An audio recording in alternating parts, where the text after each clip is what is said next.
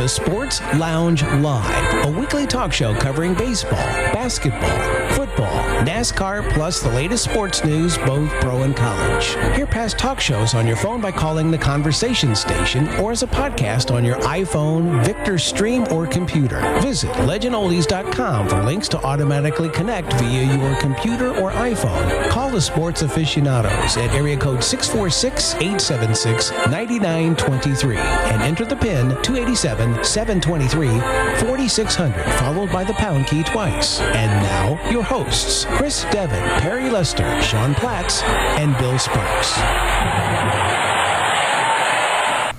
Well, hello and welcome to Sports Lounge Live. Hope everybody's well this week. We got a busy show and a time constraint. The guys want to watch something special at the top of the hour, so I'm going to shut up and turn it over to Chris. Hey, you know, if we make it, we make it. It's it's, it's on tape. Actually, Robert said he was taping, and we should mention Robert Herrick is here, ringside Robert. He's our other panelist, and he's with us every week, but he's not on the intro, but that's okay. Everybody, welcome to Sports Lounge Live. It is April 19th, 2020, show number 89, and this is a kind of a somber, well, it's a good anniversary and a bad anniversary. This this was, is, tomorrow is actually the celebration, or would be, of Patriots Day. Of course, we can't really celebrate here, but that's, of course, the shot heard around the world. 1775, uh, Paul Revere's ride, the 18th into the 19th, and the the uh, fighting on Lexington and Concord, and uh, then the shot heard around the world, and the celebration and the marathon would have been tomorrow, and the normal Patriots Day activities. The marathon has been postponed till September 14th, as we've told you. Uh, so basically, it's going to be a quiet Patriots Day, like we had a quiet St. Patrick's Day, a quiet Easter, a quiet April Fool's Day, a quiet everything. But we're all socially distancing. We're doing what we're supposed to do, and uh, hopefully uh, things will start to pick up in the next few weeks. But we have uh, it's also the 25th anniversary, unfortunately, of the Oklahoma City bombing, and we need to think about those people too and the 168 And tomorrow- deaths that day. And tomorrow is also the anniversary of the Columbine. That's uh, correct. yeah, in massacre. 1999. So it's a it's a tough time of year, and um, and the David Koresh thing was around this time too. And um, Yeah, in what year was 1993, uh, it, would- it, it would have been today. Yep. That's right. So yeah, a lot of a lot of things to think about, and a lot of things to to take care of, and to do, and to be responsible. This is show number 89 uh, on this April 19th. We're going to do what we did before. We're going to do the odds and ends. We do have the NFL draft coming up. We're going to be talking about that, what we know about it. Of course, who knows? And next week we'll try to have as many, well, maybe at least the top 10 picks or so. We'll try to get those for you and just talk about what teams we think did well or, you know, just conjecture. It's all conjecture. Ask us in three years who do well. You never know. Yeah. So we're going to talk about the draft. We're going to talk about uh, the projections about baseball and you know golf. Actually, sounds like they're kind of firming things up. Uh, we'll we'll talk about that a little bit. No fans for any of these sports, but at least we may get some sports going. But anyway, and then we're going to do MLS deaths. soccer is kind of firming things up too, Chris. Are they That's okay? correct. We'll hear about They're that. they're thinking maybe the first. Of, they're yet, thinking maybe about the first of June Okay, then we again with no fans, I assume. with Yes. no fans. Yes. Right. Then we have the uh, the unfortunately we have eight deaths to uh, run down for you in the world of sports, and a ninth one that we'll do next week when we have all the information. Bobby Winkles died, and we'll we'll talk about him next week. But a manager who uh, managed the A's and the Angels and was a coach, I think at Arizona, a very Arizona State. baseball coach. Arizona, Arizona State. Okay, State. there yep. you go. From 1959 to 71. So Yes, yes. Okay, so but now Sean's going to get it started, and then he's going to talk about that documentary people um, may get to see or may not get to see, depending on how long-winded we are tonight. Yeah. Well, and all right. First of all, if you want to call in anytime throughout the night, either download your Zoom app or dial 646-876-9923. Then enter the code 287-723-4600.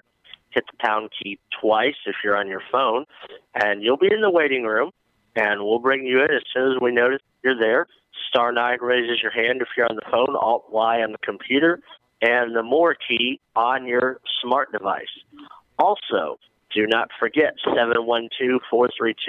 712-432-3642. Go to board 9. You get our Today in Sports History, even one that I forgot to put over to our group Right. is over there. I forgot to put over there. And if you want to leave us a message anytime throughout the week, 800 693 0595, option two. Uh, make sure you say it's for Sports Lounge. And if you're listening throughout the week, remember we are here every Sunday night at 8 p.m. Eastern, 5 p.m. Pacific. Because, like I said, I have had people ask when we're here live, so that's how you do it if you're listening to the podcast. And also tonight, if you have not seen all the commercials, it is the debut the 10 part documentary, they're going to do it over five Sundays, two hours each Sunday from 9 to 11 Eastern on ESPN and ESPN2. Michael Jordan's Last Dance. It's basically the film, they, they filmed the last season of 97 98. And if you watch on ESPN, it's the uncensored version, the unedited, nothing bleeped out. They got the kid friendly version on ESPN2. This was supposed to air after the NBA final, but they moved it up. And what happened was they allowed the t- they allowed these cameras in for that whole season, and Michael Jordan sat on the footage for about 20 years. And Phil Jackson, in about 2018, someone said, "Would you like to put this out there?" And so a lot of people are questioning because Michael Jordan even said, "Hey, this may make me look bad, but you know, hey, it's going to be out there."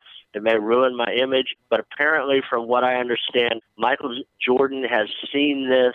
I keep wanting to say Michael Jackson, but Michael Jordan has seen mm. this multiple, multiple times, and so he had, you know, there's nothing in there that he would not want, and it's apparently, and just even stories that I've heard otherwise, it was kind of ugly in there, and it could get rather interesting. So if you're into that, I mean, it's something.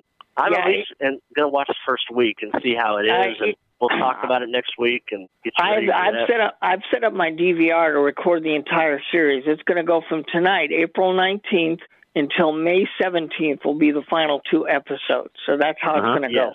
go. Okay. It's two well, episodes you know, per, and it's two episodes per night. That's correct. two one-hour episodes per night because originally they were going to run it over ten nights uh, throughout the week and throughout just different nights. That's the way they were originally going to do it but after the NBA season, but they're just running and, two per night to get it done well, in five you know, weeks. Just superstars, superstars tend to, and then you know, basketball locker rooms are very small, and superstars, you know, you even you take a Tom Brady or whoever, they tend to get after people because they are perfectionists and you know they sometimes don't have the best relationships. You you hear about larry bird getting on kevin mchale. He said he reminds me of my younger brother. He doesn't work hard enough. He could be better than he is. Well, Things like well that. Kevin, Kevin's a little more michael nature, jordan but, you know. All the stories of michael jordan and i've heard this from multiple people michael jordan is not one of the more likable people yeah, you and you remember the famous story in practice where uh, one day he got on Steve Kerr when Steve Kerr was a member of that first Bulls go around,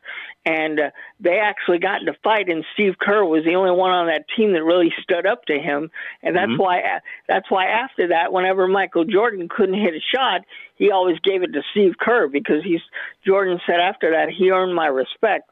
okay, yeah, he stood yeah. up to him. Yeah. All right.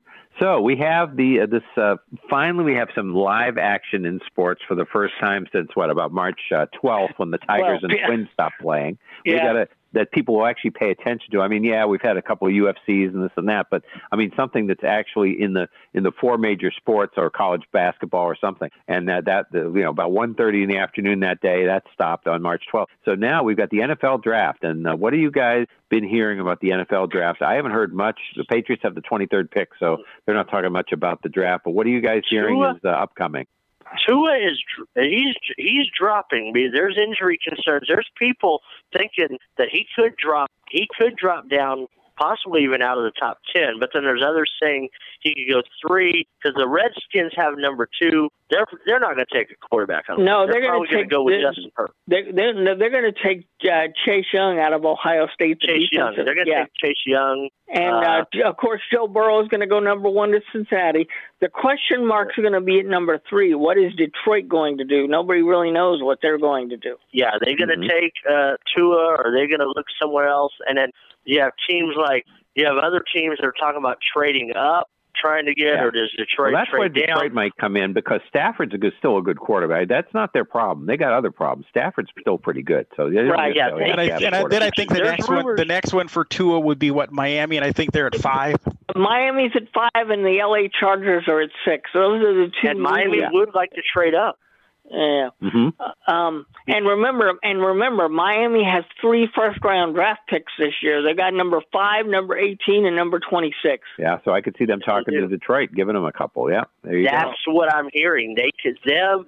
They could talk. They're they're one of the ones that I think is talking to Detroit.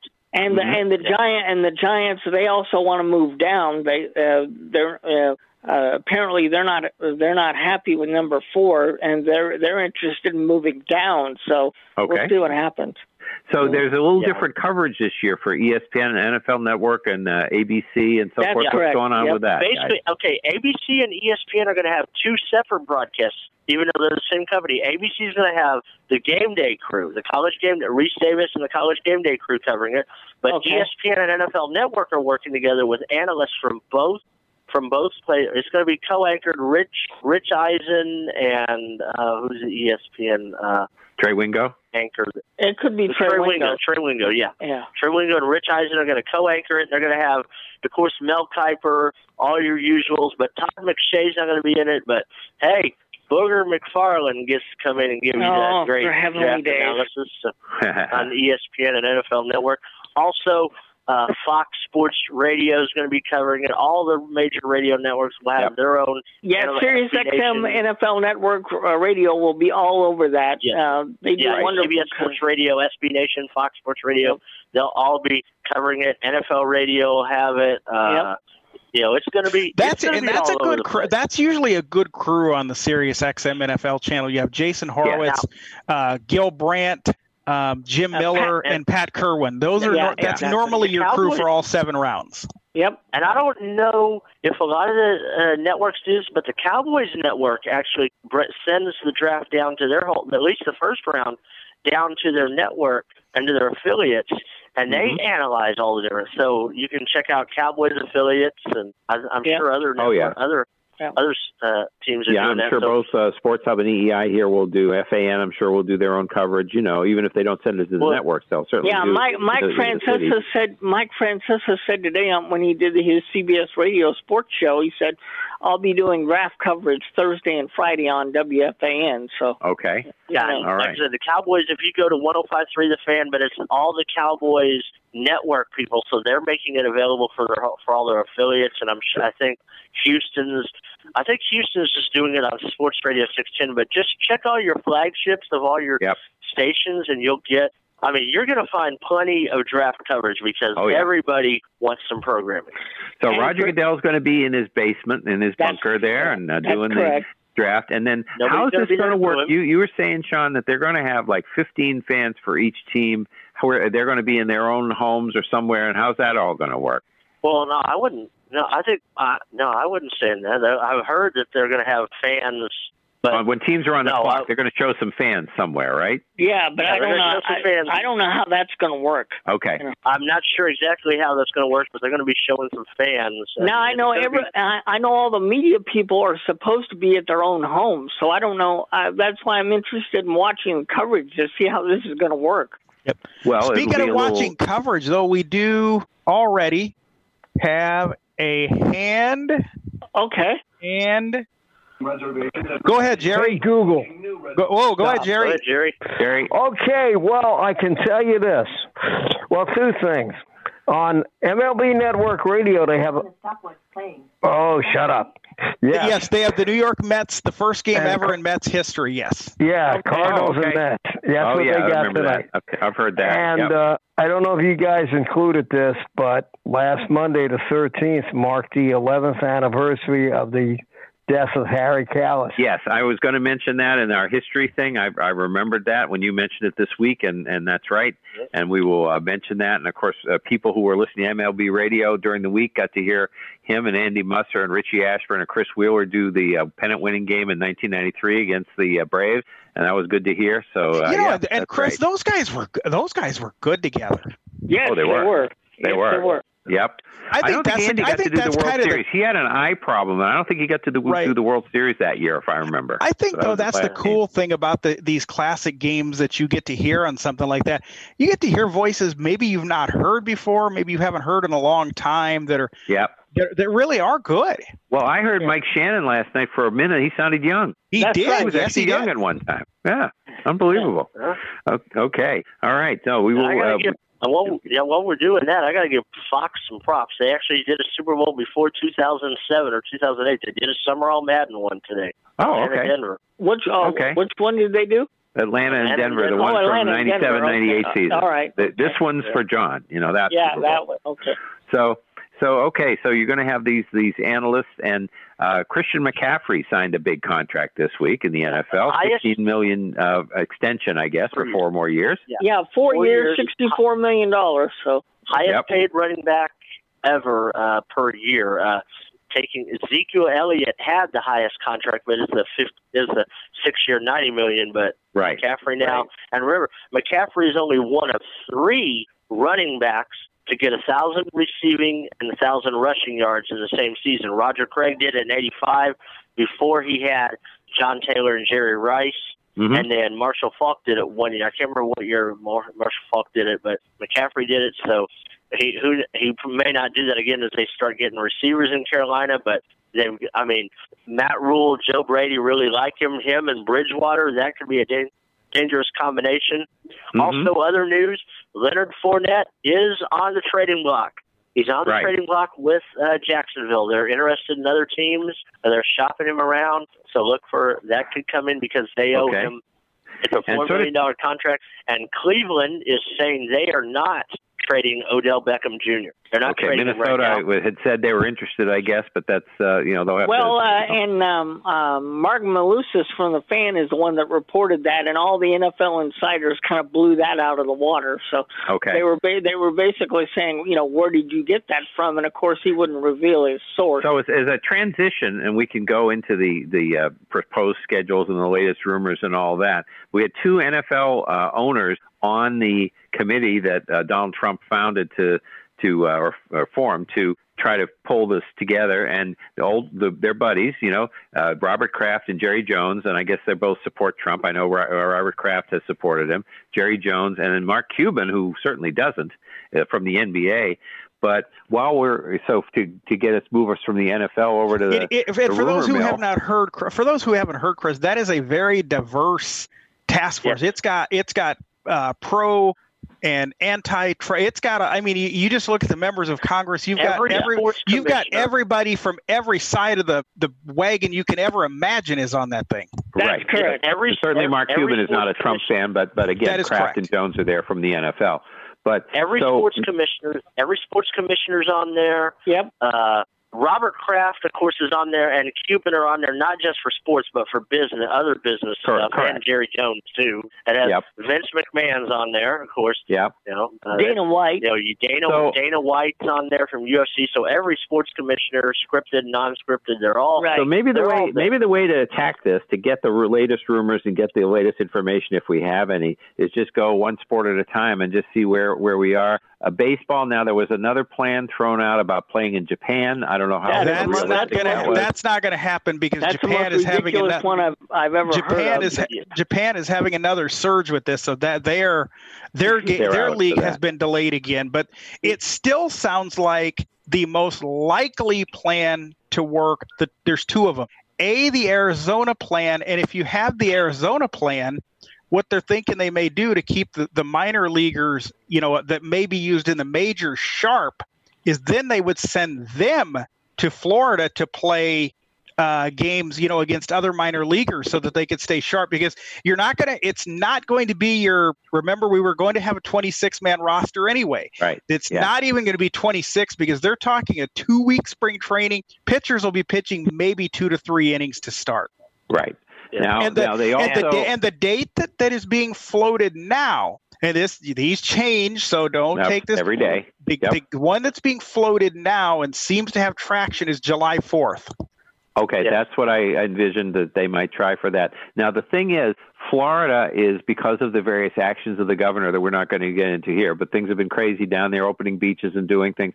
Florida, I'm I'm dubious about Florida uh, for any purpose because I just wonder if there's going to be another surge down the road. You Florida. wonder. Yeah, well, um, I know uh, that um, I have not heard anything from the Florida officials, but I can tell you that Doug Ducey, who is the governor of Arizona, said that his state would would very definitely be interested in housing the players and and the personnel um, at the right time. You know, when when things have Right. calmed down a little bit. So he said Arizona is certainly interested. Now, interestingly enough, uh, this morning on the the front office, it sounds like if if this goes the way that things are, and you won't have feeds, TV feeds of both teams broadcasting. If it's say the Cubs playing the A's, if the A's are the home team, we as Cub fans on the Cub network would see the A's broadcast, and if it's the Cubs that are the home team, the A's fans then would see our broadcast. That is co- that's how it's going to Now, work. why yeah. why is Well, that? no, no, wait, no, no, no, Robert. Wait, that's not going. That's how. That's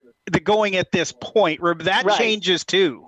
Everything Right. changes. Yeah. But why why is uh, and I assume that would be true of radio too. What would would be the Uh, reason? no, for that? radio. I think they're going to let radio handle radio, but because TV has a much larger crew, you Crew. know, with camera people and, Yeah. and this Yeah, and this. That's okay. the re.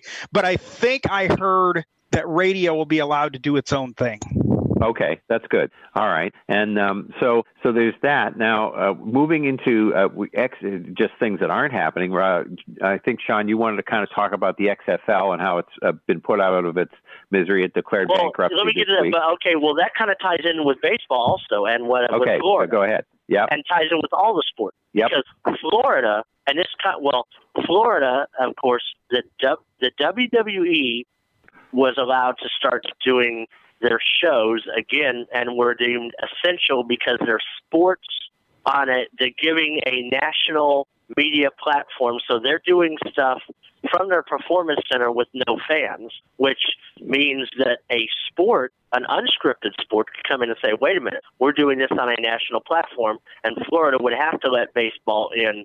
So that's why the Florida plan comes in possibly for baseball if it is. You know, Mhm. like I said, you know, if it's done, depending on how Right. it's done and how it's done right, I, I don't know Now, I don't know. Another thing, another thing though that may throw a wrinkle into the baseball plan, and they were talking about it this morning. There is an agreement that if you play no games, the players are going to get a full year of service time. Yeah. But there is Yeah. not an agreement.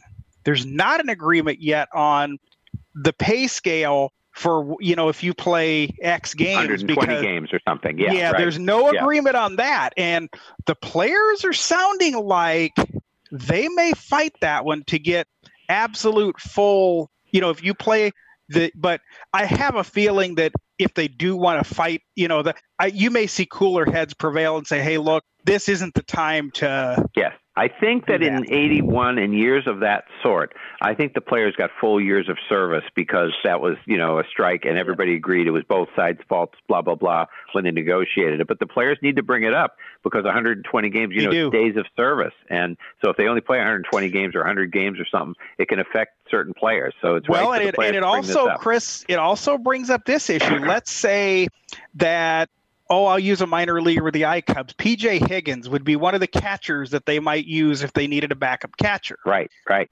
Then, if they, it, it sounds like the deal is that if he's up for a game, he only gets credit for that game. And then if he's sent back down, he goes back down, and you know, then when he comes back up, he gets credit for when he's up. Right, right. So, And- but there's going to have to be there's going to be something worked out with the minor leaguers because They will. you're I going to you're it out. going to And- see a lot of minor league players that you wouldn't ordinarily see. Right. It's going to be like spring training back- games. And, okay, and tying this back in with the Major League Baseball and this potential Florida plan, Arizona plan, kind of going back leading into the XFL WWE story. Now, I cover the a lot of the WWE part of this story at seven seven three five seven two seven seven one five on my wrestling line. So I cover I cover that part, but basically to sum that part up, XFL on Monday. Remember last week we told you that Friday they very quickly shut down operations. and there were speculations on what was going on. Monday, they filed for bankruptcy. Vince McMahon sold a 300 million of his stock and invested it into a three-year plan for the XFL. And shortly after that, WWE stock started going down, and he had lawsuits from. Uh, you know, I went through all that about the lawsuits from other stock or potential lawsuits from stockholders, and then other things going on. And that was when Fox and NBC told him he had to they you know he saw his Fox and NBC WWE contract saying, "Wait, you have to do live programming." And then now here the other day, Fox and NBC were like, "Well, no, we never said we would deduct that." But Vince McMahon, I think, panicked with all these WWE lawsuits coming from stockholders of like, "Whoa, my XFL, I put all this money, and now I'm shutting it down because something may happen with the NFL." Later on, and definitely could happen with college football. So if I'm canceling the 2021 season, I'm losing another hundred million plus whatever I lost this year. I'm filing for bankruptcy. So people like Right. Bob Stoops and the St. Louis Sports Commission are not getting paid because see, he filed on the XFL, which by the way was start you know getting interest, and so we'll see if he gets it and they come back in 2022 or you know what happens with the bankruptcy because he lost a hundred million on WrestleMania, uh, and actually now and it's been and so he and then he lost another hundred million on the XFL. Two different companies, yes, but they're both Vince McMahon, who is on the Donald Trump uh, Committee, he is on yeah. the Donald Trump committee there. Yeah. So, but that's how that ties in, and that's how now he. So now he's doing stuff in Florida, but it's taped. But other sports are looking at it, and Well, again, the Florida that's- that's angle is really XFL it's really tricky because you've you've had a lot of questionable decisions down there. A lot of things have happened and are happening, and you just don't know if that's a place you want to be to to stake your your claim. I But was gonna, we- I was gonna say I don't think the Florida governorship is trustworthy. And it you know. because, No. like, if it's like here in Texas, Texas, they're opening the state parks, but they're saying, you know, no more than groups of five, and you know, say, you know, Right. in the park. They're being very smart. But it. they had spring break, and now they're opening beaches, and they've just had a lot more inconsistency than than most places. So that, but and the but- reason and the reason the reason Vince McMahon did this, it also came out. I was thinking, okay, originally that it was a deal. Okay, Florida's going. o They were ready for this baseball plan. Apparently, there was an eighteen point five million dollar gift from Vince and Linda McMahon to the governor of Florida and his Right. campaign. Well, the one thing Florida is built on is tourism. So they're trying to get going and get things going. They, they you know, and maybe we can't have fans yet, but they want to get Disney World open. They want to do all these things. I get that that's important to Florida, but they've they've done a lot of different things. I also see that it's about half past the hour, and we yes, do have more odds and, and and, ends uh, to do. we do, but Bill is going to get us going if we don't take our two minute timeout. So let's That's take right. that, and then we'll come back with some more. There's a layoff coming. Keyboard Cat, Hamilton the Pug, and Toast Meets World. These are some of the internet's most beloved pets, and they all have one thing in common. Their stories started in a shelter. Start your story. Adopt a dog or cat today. Visit theshelterpetproject.org to find a pet near you. Training that pet to play the keyboard, that's optional. Start a story. Adopt a shelter or rescue pet today. Brought to you by Maddie's Fund, the Humane Society of the United States, and the Ad Council. Okay, what are you wearing right now? Nothing. That's right. So mommy's gonna teach you how to dress yourself. Underwear always comes first, name tag at the back, then pants, then shirt. Get the first button in the right hole, or you have to start all over. Socks going first, then shoes, right on right, left on left. With shoelaces, just take the ends, cross them over, switch the loops. The rabbit goes down the hole, pull tight, and you're left with bunny ears. Got it? Why are your pants on your head? Most parenting is hard to do in just two minutes. But two minutes twice a day making sure they brush their teeth is easier, and it could help save them from a lifetime of tooth pain. Visit 2min2x.org to find out more. A message from the Partnership for Healthy Mouths, Healthy Lives, and the Ad Council. How's it going? I'm having a stroke. Are you going to shake my hand? I'm having a stroke. Wow, you're not even moving your arm. I'm having a stroke. When someone is having a stroke, they may not be able to say it with words, but their body language will tell you loud and clear. Look for FAST, F, face drooping, A, arm weakness, S, speech difficulty, T, time to call 911 immediately. Know the sudden signs. Spot a stroke fast. Visit strokeassociation.org. Brought to you by the American Stroke Association and the Ad Council. The storks are bringing me a baby brother. We can do this together. All right, let's go. Storks know how to keep kids safe. Do you? What? Oh my gosh, you don't know. I know. You don't. oh man, you laugh when you're uncomfortable. No, Making sure your child is in the right car seat is one of the steps to safer travel. I will rock this! You will rock this! To know for sure that your child is in the right car seat for their age and size, visit safercar.gov slash the right seat. Cool, cool, cool. Very cool, very cool. Brought to you by the National Highway Traffic Safety Administration and the Ad Council. Well, let's see where we got listening in this week. A new one from the Russian Federation, St. Petersburg. And, Oh, welcome, welcome in. Oh. Yeah. All right. Well, we're talking about St. Petersburg, you know, Florida. All right, so there you go. That's Well, right. You got to get some kind of tie-in. have with- a St. Petersburg represented. So And let's go. say to a new listener in Michigan City, Indiana, which is in Northwest Indiana. So that's Uh, usually it's pretty much typical. Our listeners, we got to say hello to the two two five. Yes, we do. Yeah. St. Louis and all our usual haunts in Michigan, Ohio, and all over the place. So I'll turn it back over to you guys. Okay. So we have a couple more odds and ends we want to do, and uh, one of them, Perry. Why don't you talk a little bit about the college football scenarios? Yeah, they, they it came out this week that there are basically three plans, and here the, I'll give them to you the in unlikeliest at this point to likeliest at this point. The unlikeliest is it starts on time and you play regularly. They would have to know that by the about the end of May. And that does not seem like that's very likely. The next the next of the three plans would be start around November and just play a shortened schedule, which would go like yeah, which would go like into February and and would end right after the Super Bowl. And most of these would be without your bowl games. It would just you know would be your playoffs and maybe your your New Year's Six. The the likeliest plan at this point would be start towards the end of January and you know or February and go clear into like May or possibly June.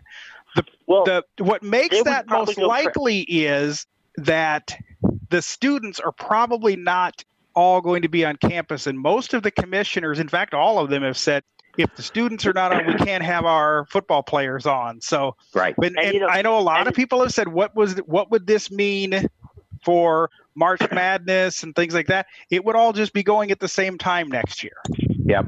Oh yeah, it would be chaos, and probably, like I said, because February would basically be your September, March would be your October, April would be your November, and May would be your conference championship and bowl season, and Right. maybe Memorial and then Day also weekend get and all baseball. that You'd have be- the March Madness. You'd have baseball kicking in. You'd Right. have hockey going. You know, so wrestling, your whatever so else your you teams bring up. your teams are going to have to probably if, if they play football basketball and baseball you're going to have to pro- maybe at times have three quality announcers to put out there That's right. Know, and what I've also heard is that basketball, they would probably push a lot of their games because Saturday's a big day for basketball. They would push a lot to Sunday and a lot to Friday, Right. and then maybe you'd they do some stuff with baseball. If you had a home baseball game, do a thing where hey, if you have your football ticket, come to the baseball game before or come to the baseball game after. If your football game is early, they they do mm-hmm. promotions like that depending on the school. And there may be some schools that are open in the fall, but they want every school in all their conferences, not just the Power Five, but the Group of Five.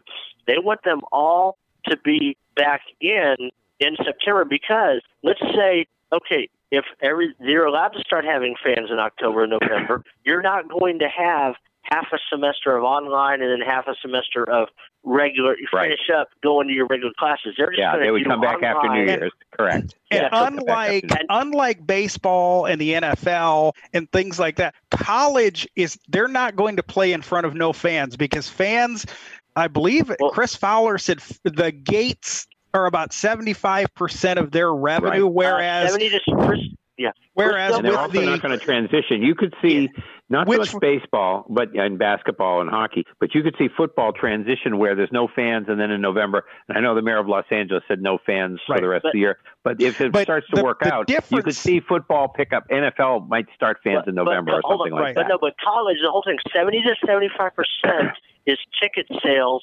and not just regular ticket sales. Let's say you get that millionaire alumni that goes Right. up to the to the skybox, and they get, he gets a few a little bit of bubbly in him, and he sees the fans getting in, and he writes that check that goes to the library and to the athletic foundation and this dorm and that ching ching ching. So they now, want that going there. consequently, consequently, the pro sports, your NFL, MLB, they can afford to play in front of no fans because right. 75 to 80 percent of revenue, I believe, I heard in the NFL is is your um t- is your TV money. money. Yeah, and TV. then and in 70% baseball, and in baseball. baseball, I think it's seventy percent.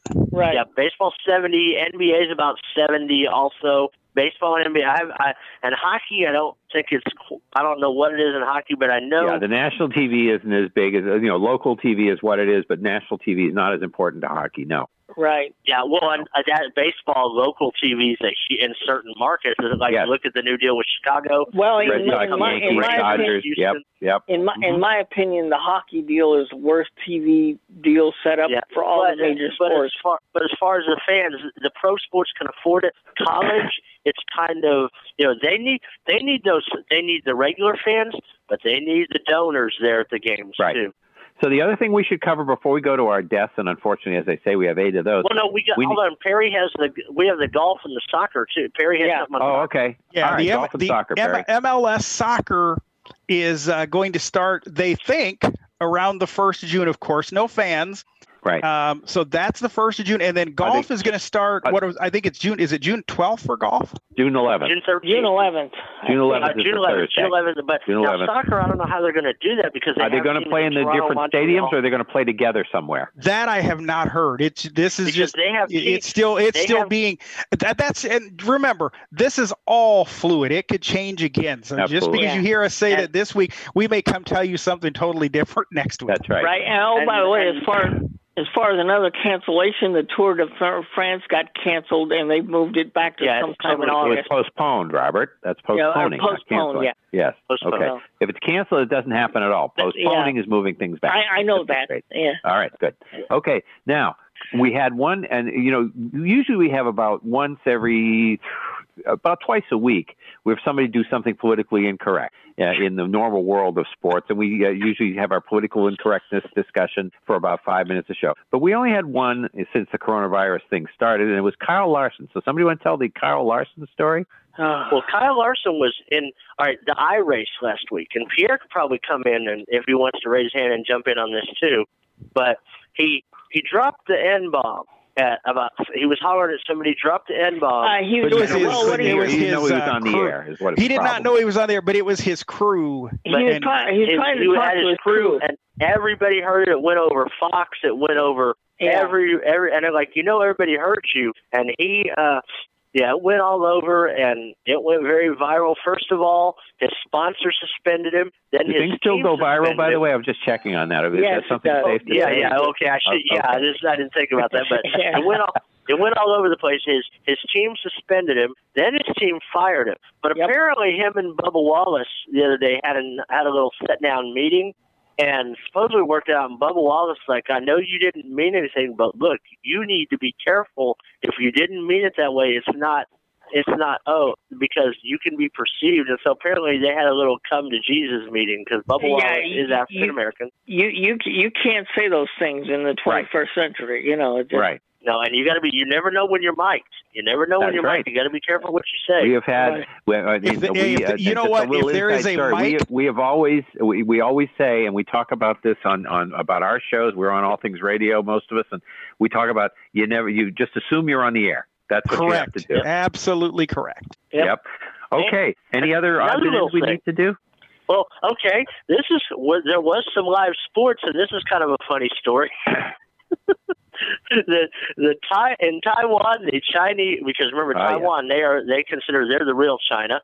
Chinese Professional Baseball League, the Yakety Monkeys were playing the Fubon, uh, whatever they were, uh, Guardians, Guardians, and Henry Sosa, former pitcher with the Astros, was over there. And there was a bench clearing brawl, and the Taiwanese fans, I mean, they were just like, or the announcer was, uh, the English overdub of it was like, this does not happen here. This is normally, but oh, we're normally conservative, but oh, this is this is great. They were like excited because they had a brawl. Their first game, they just uh-huh. because they they had a brawl. Yeah. All right. And, well, that's good. It's good and, to know that uh, we're taking our competitive juices over overseas now. That's right. Okay. And Joe Buck. Joe Buck. Yeah. This is another interesting story. a an adult, a porn site, offered Joe Buck a million dollars if he would do play by play and he they said they offered it to six other or to five other announcers also he said he would do it if they all said yes but of course they all said no so he said no so you're not going to Okay. you're not going to hear joe buck doing play by play on any Uh, point all right. so. Oh, no. that, that that sounds like the uh, Phil Rizzuto line thing in the uh, uh, the Meatloaf song. You know. That's Uh, right. Okay. There we go. Well, Okay. Chris, you, Well, you have a list of, for us, Chris, of people who unfortunately list. are not going to be saying anything anymore. They're not. They're they're not coming. As uh, our, our talk show host here, Howie Carr, says, they are no longer coming down to breakfast. the thing is that um, what, and, and I do have a little theory about this. These are no not victims of coronavirus. They're not all older, but a couple of younger ones, but mostly older people. I think just the stress of if people have other health conditions, just worrying about other people, not seeing people, it really makes things difficult for folks. And I think Yes. that's why we have so many. So we're going to start with the one we mentioned last week, which is Glenn Beckert. Uh, he was 79 years old. He played for the Cubs from 65 through 73, and if I recall, he took over for for um, uh, uh, Kenny Hubbs when he died in a, uh, I think it was a plane crash in 65 spring training. And I think that's when Glenn Beck- Beckert got the job. He then played uh, San Diego in uh, 64 games in 74, and then uh, in nine games in 75. Uh, uh, and then he retired in '75. He he made four All Star games. He was the uh, with the Cubs. He was the Gold Glove winner in '68. He had 1,320 uh, uh, hits, uh, 1,400. Uh, no wait. Uh, well, anyway, he had he had 283 with 22 home runs and 360 RBIs. That's the important thing. So those are the games. Uh, 1,320 games, I guess. 14,000, 1,473 hits. That's the deal. Okay. Then we have, and we he led the NL uh, in low strikeouts. He was a contact hitter. He only uh, and he led it in five times between 66 and 72. So uh, quite a quite a you know good ball player. He was. He was a solid second baseman, and uh, he uh, of course was he was there. Don Kessinger was at short. Ernie was at first. You know that was the uh, the Santo was at third, Hundley Santo the was at catcher. third. Yep. Yep. Yep. Mhm. So there you go. Quite a quite a team the Cubs had. You know, and you kind of saw it coming the years before '69. Then of course they never won the division or anything, but '69 was quite a year for the Cubs. Leo Durocher, the manager, he was a big part of that. Okay, we had Doug Sanders, 86 years old, golfer. He was. uh Let's see. They called him the uh, peacock on the course. I guess he was he was the peacock of the fairways. He uh, he won 20 tournaments. He won uh, in the uh, PGA one senior and three other kinds of tournaments. There were no majors, but he had 13 top 10 finishes, so he was always around. I heard his name a lot when I was a kid. Uh, for second place, and the closest was the 66 British Open, one behind uh, Jack Nicklaus. So that was Doug Sanders. Then we have Tarvaris Jackson. Now this is a young guy. Uh, it was uh, it was just before his 37th birthday. Died in a, a car crash. Uh, Minnesota. He played for the Vikings from 06 to 10. He then played for Seattle in 11, and then in 13 and 15 through 15. He was the quarterback uh, coach at Alabama State in 18 and Tennessee State in 19. He was the backup for uh, Russell Wilson in the uh, in Super Bowl 48 when they beat the uh, Carolina and uh, I think that no Denver. I'm sorry, They beat Denver, and Denver, won the Super Bowl. Yep, and he was uh, the starter for the uh, for the Vikings for a few years, and then mostly a backup after that. He threw 39 touchdowns. He had 7,263 yards. He had 35 interceptions and 636 uh, rushing yards. He was a running quarterback and six rushing touchdowns. And uh, in 07 uh, through 11, he was a Minnesota starter. And then he, as they say, he went to uh, Seattle, basically a, a backup. He played for Buffalo. Or he didn't play for Buffalo. He was there in 12 with no action. And uh, and most of it starts again, as I say, with with the Vikings. And uh, so there you go. And it was a a, uh, a single car crash that he died in. Our next one we need to talk about is Pete Retzlaff. He was a tight end. Uh, he died at 88 years old. He was a tight end for the Philadelphia Eagles. Uh, they, he was known as uh, Pistol Pete and and the Baron.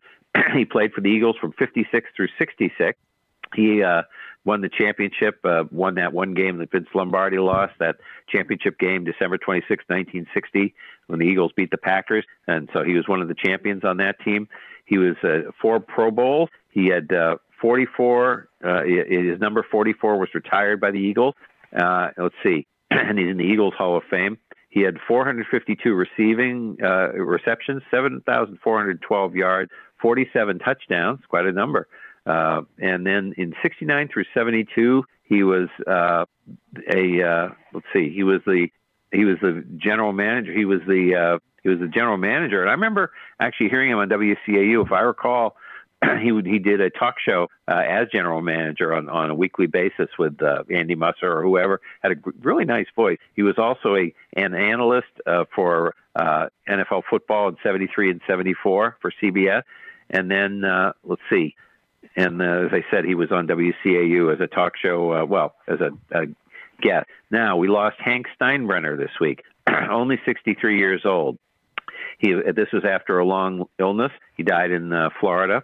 It was a liver uh, complication. Uh, he was older than Hal, his brother Hal. And of course, they took over the Yankees in uh, about uh, 10, 12 years ago. Uh, George see. died in 2010, so that's yes, he that's did. George died in 2010. He assisted Hal from 07 onward, and um, and uh, that was it. And they they ran the Yankees, and I guess Hal now is in in charge. And uh, then we have Uh, he's mostly in charge, Chris, but I do believe there is a that Hal has a sister that is Yeah, somewhat they got two. There's two, there's two sisters. Yes. okay, all right. Jim Frey, and this is a, a name that I know that Perry will remember. Oh yes, I 88 remember him.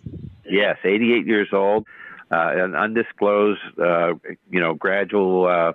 He, he undisclosed uh, illness uh, took him. He he graduated uh, with and was a good friend of Don Zimmer in uh, high school in Cincinnati. Uh, and let's see, he did not play in the ML in MLB. He was in the, played in the uh. Braves. He played in the minors. He was uh, he played for the Braves, uh, the Boston and Milwaukee system, and the Cardinal system. Then he went. Uh, he was a scout and then a coach uh, and minor league manager for Baltimore.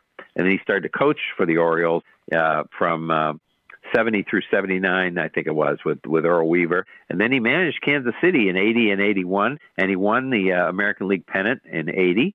And then in 81, though, he was let go during the season. He won the pennant. They lost to the Phillies. But then in 81, he was let go uh, during the year. He did not finish the strike year. He then went to Chicago, managed there from 84 through 86, which is the year 84 that they won the division, of course, and played San Diego and had the two games to none lead and lost the series three games to two.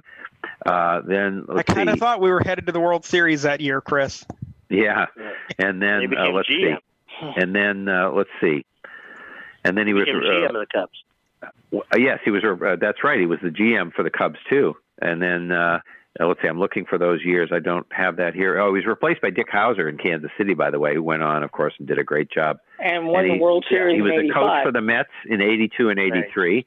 Then. Uh, and then he did the color for the Cubs in '87 on the radio. I didn't did. realize He that. did. Yes. And then, yeah, GM for the Cubs in 88 through 91. And uh, there you go. Then we have Willie Davis. This is not the Dodgers Willie Davis. This is the Green Bay Packers Willie Davis, 85 years old. Uh, he he was uh, let's see, he played from the Cleveland Browns in 58 and 59, then Green Bay from 60 through 69, which means he was there for all the glory years of the Packers. He, he had got two uh, Super Bowl rings in 67 and 68, and then five NFL championships, five Pro Bowls. He went to the NFL Hall of Fame in 1981. He uh, let's see, he had a 100. He played in 162 games. He uh, 22 fumbles, I guess he recovered, and two interceptions and one touchdown. And then uh, let's see, and he had uh, kidney problems. So there we go with him. Then we move on to Damaso Garcia. Uh, he played second and short. He was 63 years old. He uh, let's see, he was uh, for the Yankees in 78 and 79. Then he went to Toronto, where these were his big years, long uh, term career, 80 through 86. Then he played for the Braves, 21 games in 88. It says here. Uh, then uh, Montreal in I think uh, 89, and then he was an All Star in Toronto in 84. In 85, he won the Silver Slugger in 82. He had, had a 283 batting average, 36 home runs, 323 RBIs, and 203 steals. So he's pretty fast. And then um, after he retired, he had double vision and a brain tumor, so he was not uh, healthy. Uh, but that was removed in '91, and uh, he he uh, had trouble with speech and driving and so forth. But he threw out the first pitch for Toronto in 1992. So I think that was it. And we did mention earlier, we don't have the information on him yet. We will next week about Bobby Winkles dying, who was the manager of the uh, Oakland A's, first the California Angels, Oakland A's, and also the head coach of the Arizona State uh, team in. Uh, yeah, and he was 90 years old. So. He was 90 years old. Yeah. So okay. So now uh, we've covered all that, and now we have our this day in history, and uh, Sean and I will pull that together as best we can. A lot of baseball, some golf early on, and a little bit of basketball and hockey. Right.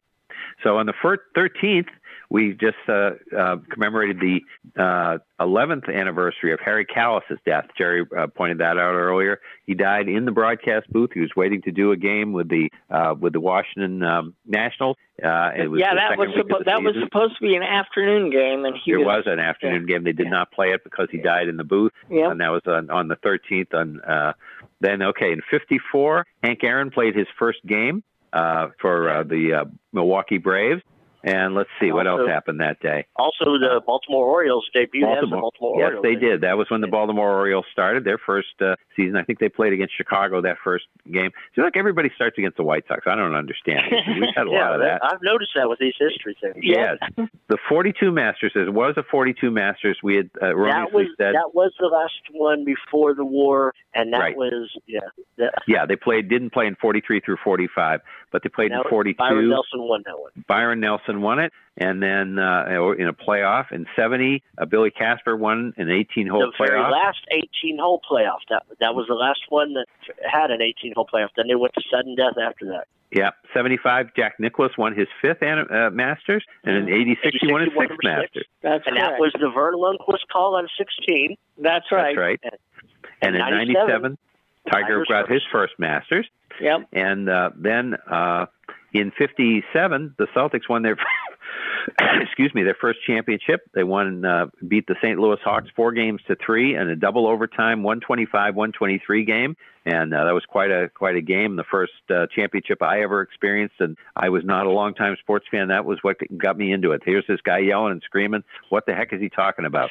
And that's the first of their 11 out of the 13 in the Bill Russell era. Also, we missed one on 11th last uh, week. We should have mentioned on April 11th that the Celtics won another championship, beating the Hawks uh, four games to one on a Tuesday night, April 11th in uh, 1961. That was a good team, the 60-61 Celtics, uh, one of their best ones. Okay, so we move to the 14th of April, and uh, let's see. The first game outside of the United States was played in Montreal in Jarry Park as uh, Montreal uh, uh, Montreal beat St. Louis. That And was in 1969, right? Chris? 69, correct. Yep. Yep. Mhm. And okay, and uh, Bob Goalby won by one stroke over Roberto De Vicenzo in 1968, and, Di- And Di there Vincenzo uh, had signed the wrong scorecard. Now the story about that is actually interesting. It wasn't the wrong total. It was the the holes were in the wrong. You know, he had a three where it should have been a four and a four.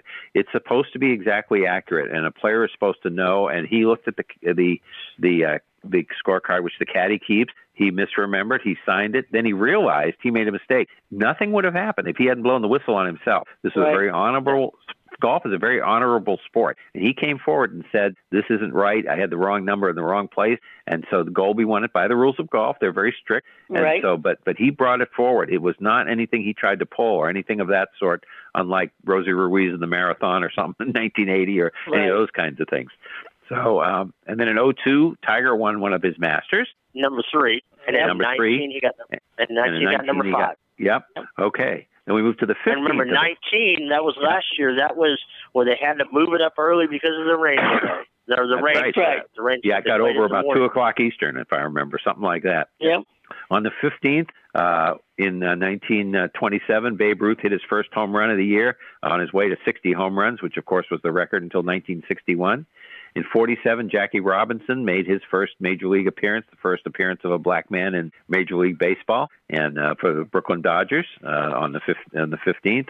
In 58, the Dodgers and Giants played the first game in California, uh, first real game. I'm sure they played some exhibitions. It. Seal Stadium. That's where that game was. The Giants had not built, Candlestick Park yet. They played at Seal Stadium in San Francisco, the home of the uh, San Francisco uh, team before that, where Joe DiMaggio had played and so forth. San Francisco Seal, and Yep. uh, and I think that the uh, San Francisco beat the Dodgers on that day. I believe you're correct. Yes. Yes, Yep. yes, they did. They beat. They won that day. 84, Ben Crenshaw won the Masters. His first And, uh, Masters, by the way, and that, and by the way, this is that's the latest the Masters was ever played. Uh, the Yeah. finals on R- Right. I don't Well, know what it, it happened was- that year. it was- well, that record will be broken this year. but- well, that's true. That's well, true. yeah, it will be this year. Yeah. And In 97, Jackie Robinson's number 42 was a, re- uh, retired all across baseball. They let people who were still wearing 42 finish wearing it, like Mo Vaughn was one and some others. But uh, after that, Mariano Mar- Mariano Rivera was the last person to right. ever wear That's number right. 42. Yep. And uh, those guys got to finish, and then from then on, it retired, and it's hung up everywhere representing Jackie Robinson. And then uh, we had uh, something that we had to mention that uh, Sean they didn't have on his uh, report, but that's the day that Havlicek stole the ball on uh, April fifteenth, nineteen sixty-five. Yep. The Celtics and Sixers had played it. The, the Sixers had required uh, Wilt Chamberlain during uh, January during the All Star break, and uh, that uh, the Sixers had been a pretty good team, but that really made them a great team. And if I and if I remember right, Chris, he stole the ball from Hal Greer, if I'm not mistaken. He did. What happened was one- it was a it was a pass. Well, so so the Celtics had a one point lead. They uh, Bill Russell was trying to get the ball in. It hit the support, which gave it back to the Sixers with five seconds to go. And what happened was Greer was trying to get the ball into Chet Walker under the basket, and Havlicek. Now whether Havlicek stole it or intercepted it, I don't know. Whether it was a bad pass or what. But according to Johnny Most, Havlicek stole the ball. It's all over and all that. And we heard Yeah. that, and uh, that was it. The all the there was a great seven game series. There were four or five really close ones. Everybody won their home games, and in those days, because they would just go, you know, Boston, Philadelphia, Boston, Philadelphia, Boston, Philadelphia. That's how they did it. Right. So th- everybody won their home games, and including that last one. And then the Celtics held on and, and won that game. So that was it on the 15th. And then in, on the 16th, Babe Ruth uh, signed with the uh, Boston Braves to play. Uh, the Yankees had cut him, and so he signed with the Braves, but he left uh, just a few weeks later, I think in May. And uh, let's see, in '72, uh, what do we have? Burt, Hoo- we have some no hitters. Burt Hooton pitched no both of them against the Phillies. Both them against Phillies. Yep, Happy, Burt Happy Hooton they called him. Yep. And then and then uh, and then Bob Forsch picked, pitched one for the Cardinals in '78 as well over the Phillies. Yep. And then we And have Friday some the seventeenth. Friday the 17th. Yeah, tell us your part of it, right. uh, Sean. All right, Friday the seventeenth. Uh, Jackie Robinson got his first hit in 1947, first major league hit. Mm-hmm. 1951, Mickey Mantle made his debut with the Yankees. Okay. 1953, the uh, Mickey Mantle hit a 565 foot home run, one of the longest in history. Out of That was uh, that was the longest one he'd ever hit. Yeah, by the Griffith way. Stadium in Longest Washington. one, Yep. and it went out of Griffith Stadium into a Mm-hmm. garden of a neighboring house. Okay. Okay. 1964, 1964, Mets debuted in Shea Stadium. That's Yep. right. 1969, uh, the quickest no hitter ever as an expansion team. Nine games in, Montreal Expos. They uh, pitched no hitter, didn't catch who that was against. And then 1976, Phillies were down to the Cardinals, uh, 13 to two in the fourth inning. Came back and won, 18 to 16. Four back-to-back home runs by Mike Schmidt to win that. Uh, wasn't that against the Cubs? Oh, it was Cubs. It was Cubs. Yes, you are right. It was. the Yeah, because that was I that was Cardinals, in, it that was in Wrigley Field, Sean. It was in Wrigley Field. Yes, and it was. It only was against Cubs. and only a game like that can take place in Wrigley Field because the wind was yeah, I blowing wrote out. Cardinals. I wrote Yeah. Cardinals, but it was the Cubs, and I think I set the Cubs on Yeah. the one place that I did put the Right. sports Yeah. history that I. There were a forgot to put couple more that I had for the 17th because I had not heard those. But on the 17th, Tony Conigliaro hit his first uh, major league home run, and he was a guy who people need to realize would have been one of the 500 home run hitters if he had not been injured. He got hurt, of course, at 67, getting beaned. Only hit 100 some odd home runs, but he Right. was off to get 100. and He was the youngest player to ever hit 100 home runs, and he was Mhm. going to have a career not as, as good a defensive player, but a similar offensive career to Reggie Jackson. I think most Mhm. people consider that he would have been that good as far as home runs and RBIs, and he he did it. In Ted Kennedy was in the booth because Ted Kennedy was on TV. You, you, there's the sound is there of him talking to Curt Gowdy. They were doing a game uh, honoring the Kennedy Library. Uh, their fund they they gave money to the towards the Kennedy Library. The Red Sox did uh, because of course it was the first game at Fenway Park after the assassination. So Right. Ted Kennedy was in the booth when that happened, and then the uh, Montreal Canadiens won. Uh, there. Let's see, this was in '58, so it was the third of five in a row that they won from 56 through 60. They beat the Bruins in overtime on the 17th of April, and they won four games to two. And then um, another Stanley Cup on the 18th for Montreal in the fourth in a row. They beat Toronto four games to none and won it on that Saturday night. But here's an interesting one. The Celtics and Lakers played one of their, you know, we talk about Celtics Lakers games. This was the thing that really got the rivalry going. This game, April 18th, 1962. Remember, the Celtics had beaten the Lakers in 59 when they were in Minneapolis, but this is the one that really made it a magical rivalry. The Celtics pl- played the Lakers and went into overtime, and the Celtics won the game. Frank Selvy had a chance to at the winning shot, and he missed it. But just before overtime, Celtics won the overtime. The game was broadcast on W on Channel Five, WHDH TV and that was a home game, but they knew they would sell it out, so they did broadcast it. And the Monday before, on the 16th, they had picked up the simulcast of Chick Hearn. Chick Hearn used to do TV for the Lakers. From t- uh, people could go to theaters and watch the Lakers, or they could hear it on the radio. So they picked up Channel Five, picked up the broadcast, and then Don Gillis from here did the uh, did the game on the 18th. So that got the Celtics uh, really you know uh, notoriety, and then they they put put together some home home game TV contracts the next couple of years and some road playoff games. But it was that was the thing that really got the rivalry going that game. And then uh, let's see, let's see. I'm just trying to see if we have anything else. And the 19th, which is today, uh, we had the Celtics and and this was a comeback. They had been been behind three games to one. They came back and won the last three games, and they won a seventh game in Philadelphia uh, on, in 1968 uh, by about oh four or five points. Very good game, and then they went on to play the Lakers in the finals. And uh, this this happened. Remember, we we said the Celtics lost one because Billy uh, because Bill Russell got hurt. This one probably happened because Billy Cunningham of the Sixers got hurt. I think most people agree that the Sixers were they won 68 games. Celtics won 60, not a bad season, but the the Sixers were clearly a better team in 67 and 68. But Billy Cunningham got hurt in the series before that, so I think most people believe that the that the Sixers maybe would have won another championship there. And the other thing to just say on the 19th of April, and I don't have all kinds of details, but just to remind you, all marathons were run on the 19th of April, on uh, Boston marathons, unless it was Sunday, which it is today, uh, every year until 1969 when Patriots Day moved to the third Sunday of April. So Third any Monday.